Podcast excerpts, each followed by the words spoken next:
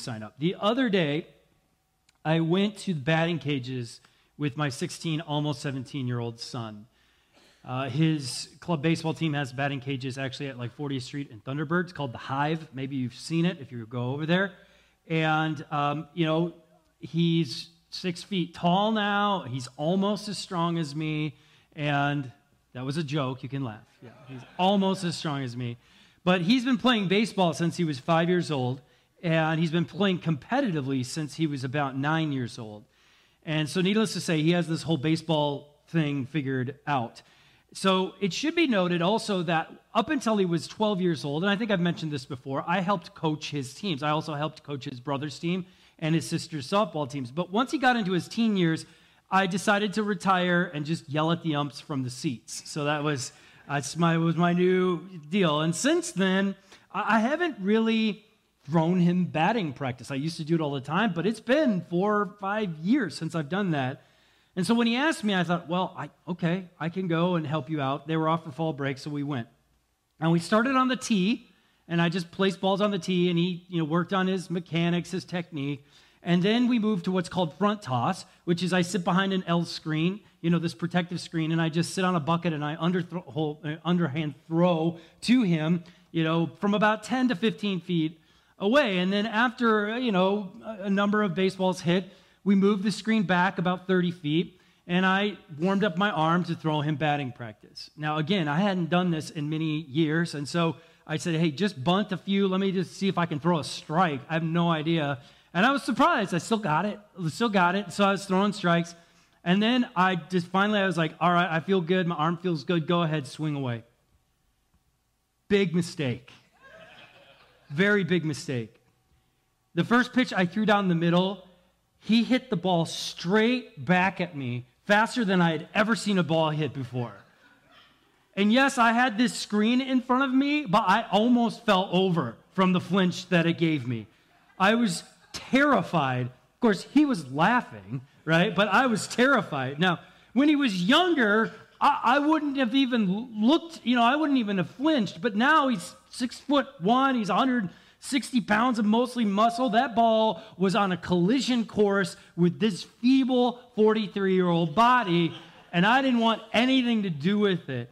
Now, by the way, I should note, we went actually again a couple days later, and at the end of our session, I said, hey, how about you throw me batting practice? And I was a little scared that I would throw out a hip, but I hung in there. And to his surprise, Dad still got it.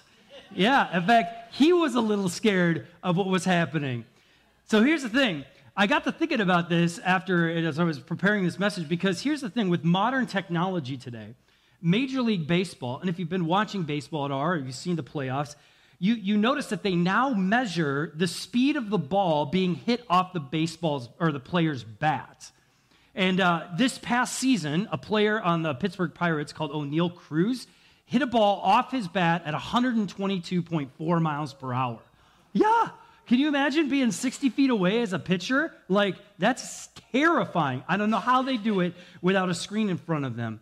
And just to give you an idea, the average velocity of off the bat throughout, the major league season is 87 miles per hour. He hit the ball almost 40 miles per hour faster than the average.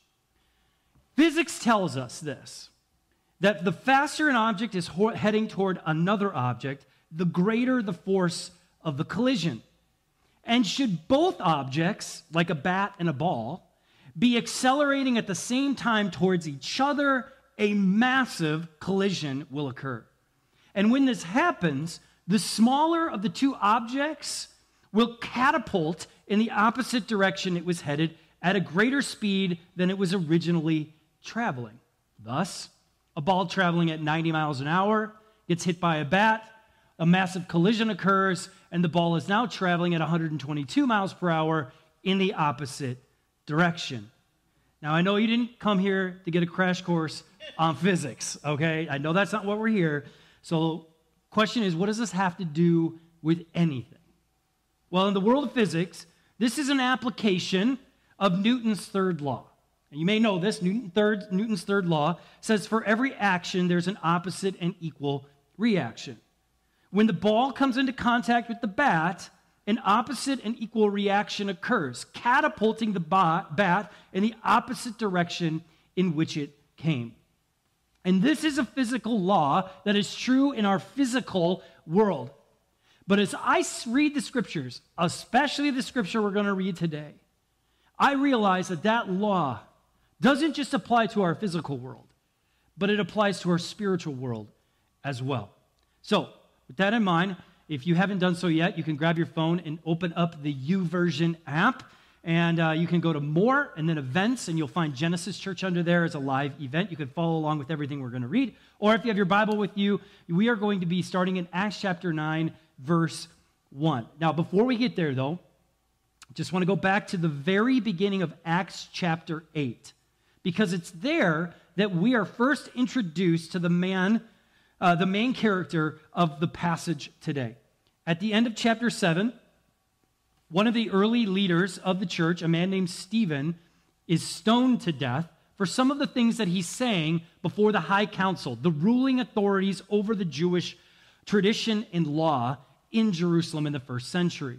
He's saying things about the temple that they don't agree with. He's saying things about the Torah, the first 5 books of the Bible. They just don't agree with it. And so at the end, they finally have had enough, and they say, just drag him into the streets and stone him, which they do. They stone him to death. And then in Acts chapter 8, verse 1, Luke, the author of Acts, points out a very specific person who happens to be there on this occasion. Acts 8:1 says, Saul was one of the witnesses, and he agreed completely with the killing of Stephen. Now, following the stoning of Stephen, a wave of persecution begins to take place and spreads throughout Jerusalem against the church. And it forces many of the first followers to scatter into the surrounding areas, namely the area around Jerusalem, Judea, and all the way into Samaria. And we've looked at some of what's happened as a result of that. And as a result, this wave of persecution begins to go outside of Jerusalem as well. It begins to go into the neighboring cities looking for these first followers, which is where we pick it up in Acts chapter 9, starting in verse 1. Says this, meanwhile, Saul was uttering threats with every breath and was eager to kill the Lord's followers. So he went to the high priest. He requested letters addressed to the synagogues in Damascus, asking for their cooperation in the arrest of any of the followers of the way he found there. By the way, that was one way they referred to first Christians. There wasn't a name for them yet. They were not named Christians, and so many people referred to them as people of the way. Remember what Jesus said, I am the way, the truth, and the life. Going on, he wanted to bring them, both men and women, back to Jerusalem in chains. All right, so this is a man on a mission. You can almost see the foam seething from his mouth as he chases down these first Christians around the surrounding areas in Judea. He's zealous to imprison and kill them. So zealous that he starts writing letters to other synagogues around the area to join him in his efforts. He wants to write letters to say, hey, listen, you guys up there in Damascus, there are people coming there that are part of this new movement, and you need to get on the bandwagon. We're trying to kill them all. He wants to go and write letters to as many synagogues in the area as he possibly can. Now, it is important to note that Saul is a member of a sect of Judaism called the Pharisees. And Pharisees were considered the most devout and zealous Jews within first century Judaism. Nobody was committed to following the Old Testament and ensuring the purity of the Jewish religion like the Pharisees. And likewise, nobody was as zealous in making sure those who were a threat to the Jewish faith like the Pharisees. There was this zeal, this angst, this passion to make sure that the Jewish faith was protected at all costs. And anybody who was a threat to that needed to be discarded. One way or another, they needed to be rid of from the community. And among the Pharisees, Saul was at the top of the pile. So, It should come as no surprise that Saul is going after these followers of Jesus. They were the greatest threat to Judaism at the time. They were saying all these crazy things about Jesus and he's the Messiah, and they were telling people to follow him exclusively, and that they no longer had to go to the Holy of Holies to pray to God. They could pray to God wherever they wanted to. They were saying things like he's the sacrificial lamb that Isaiah talked about. They were saying things like the temple is just a building, but now the temple lives in us. They were saying things about the Torah, that he's the ultimate Moses, that Jesus is the one who fulfilled all of the Old Testament. And the Pharisees are ticked off. This is not okay for them. And so the followers of the way become the great threat to Judaism. And so Saul goes on a mission to seek them out and throw them in jail and even kill some of them. But things are about to get shaken up for Saul as he heads out on his crusade to eradicate Jesus' followers from the earth. Verse 3. As he was approaching Damascus on his mission, a light from heaven suddenly shone down around him. He fell to the ground and heard a voice saying to him, "Saul, Saul, why are you persecuting me?" "Who are you, Lord?" Saul asked. And the voice replied, "I am Jesus, the one you are persecuting. Now get up and go into the sea, and you'll be told what you must do." So before we get to the meat of kind of what's going on here, I want to actually point us back to a passage that was written 600 years prior, because it has an intimate connection with what's happening in Saul's life in this moment. Ezekiel was a prophet to God's people during the first Babylonian exile in and around 593 BC. Now, like Isaiah and Jeremiah before him, Ezekiel spoke boldly to the Jewish people because they had broken their commitment to God. In addition, Ezekiel had various visions that God gave him that sort of opened up the spiritual realm in which we all reside. And of all the visions that he had, there were none as near and dear to the Jewish people as the one found in Ezekiel chapter 1, verses 26 through 28. Now, it should also be noted that during the time of the Pharisees in the first century, this passage in Ezekiel was often used as a starting point for prayer and meditation, much like the Shema, which happens in Deuteronomy chapter 6, "Hear, O Israel, the Lord is our God, the Lord is one, da-da-da-da-da." This passage was used as a focal point for prayer and meditation among Jews, especially the Pharisees. Now, not only, as a result, would this passage in Ezekiel 1 be familiar to Saul, but it's very likely that it would have been a focus of his as he travels from Jerusalem to Damascus in search of these first followers of Jesus. It's a distance of about 135 miles, and depending on if he went by carriage or if he walked, it would take him anywhere from 3, 4, 5 days to almost a month, depending on how he traveled. And so being as devout as Saul was to his Pharisaical commitment, which we know of in the New Testament writings that he puts out later, he would have most undoubtedly used this time of travel to read and to pray and to meditate on the Scriptures. It's what a good Pharisee did. And Saul, later named Paul, would reflect on that, saying, "Listen, you know the Pharisees? Listen, I was the Pharisee of all Pharisees." So as he's traveling to Damascus, it is highly likely that he is focusing on the core Scriptures that Pharisees would use as prayer and meditation, including Ezekiel chapter 1.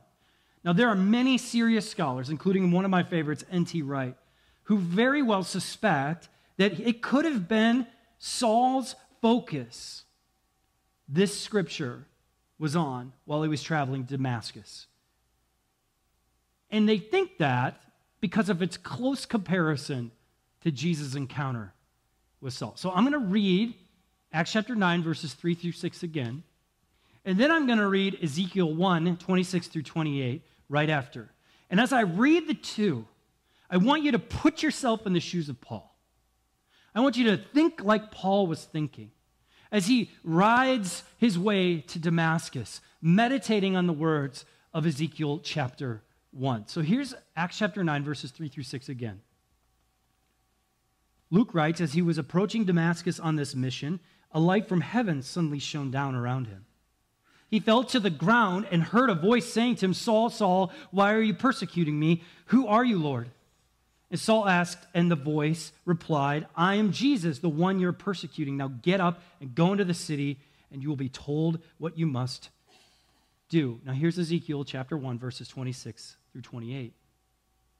And on this throne up high above was a figure whose appearance resembled a man. From what appeared to be his waist up, he looked like gleaming amber, flickering like a fire. And from his waist down, he looked like a burning flame shining with splendor. All around him was a glowing halo like a rainbow shining in the clouds on a rainy day. This is what the glory of the Lord looked like to me. And when I saw it, I fell face down on the ground, and I heard someone's voice speaking to me. Do you notice how Ezekiel defines, describes Jesus? Fire and glow, a halo glowing around him. Did you notice how Luke describes Jesus' encounter with Saul? A light from heaven suddenly shone down around him. In both cases, Ezekiel falls to the ground and he hears a voice. In Saul's experience, he falls to the ground and he hears a voice. Now, listen, I suppose for those of us, myself included, who aren't all that familiar with the book of Ezekiel, we might just chalk this up as a really interesting coincidence. Like, yeah, you could probably find that anywhere, right? The vision of Ezekiel is no longer an unreachable description of God, though, for Saul. For Saul, this wasn't just a coincidence. This was the scriptures come to life before his very eyes. The vision of Ezekiel was now colliding with his world right before him. The light, the man, the voice, his falling to the ground. Saul wasn't just reading and meditating on the words of Ezekiel chapter 1. It was violently colliding with his reality in a way he never could have imagined before. And as a result, nothing would ever be the same for Saul again. Let's continue in Acts chapter 9, verse 7. The men with Saul stood speechless, for they heard the sound of someone's voice but saw no one. Saul picked himself up off the ground, but when he opened his eyes, he was blind. So his companions led him by the hand to Damascus. He remained there blind for 3 days and did not eat or drink. This passage is often referred to as Saul's conversion. But this isn't the story of a conversion as much as it is a story of a collision. To be clear, Saul won't turn away from everything he knows. He's not going to give up completely on his roots in Judaism. They will remain fully intact in the same way that it has for the apostles in the first church before him. But because of this collision with Jesus on the road to Damascus, everything he knows about the Old Testament and Judaism and his life has changed. Everything he knows is now wrapped up in this person who is standing before him, telling him, "Why are you persecuting me?" Everything that he knows of all of his studies growing up, of his Pharisaical commitment, is now colliding with the reality of Jesus who fulfilled all of it. Nothing would be the same for Saul. I mean, Saul didn't realize it when he set out for Damascus, but he was on a collision course with Jesus. He had no idea, but Jesus did. And like a baseball heading towards home plate, Saul's collision with Jesus would catapult him in an entirely different direction than he ever expected. This is a massive collision in Saul's life. That vision that he meditated on in Ezekiel chapter 1 for so many years has now collided with the reality of Jesus on the road to Damascus. I am certain, I am positive, that you have walked in here on a collision course with Jesus this morning.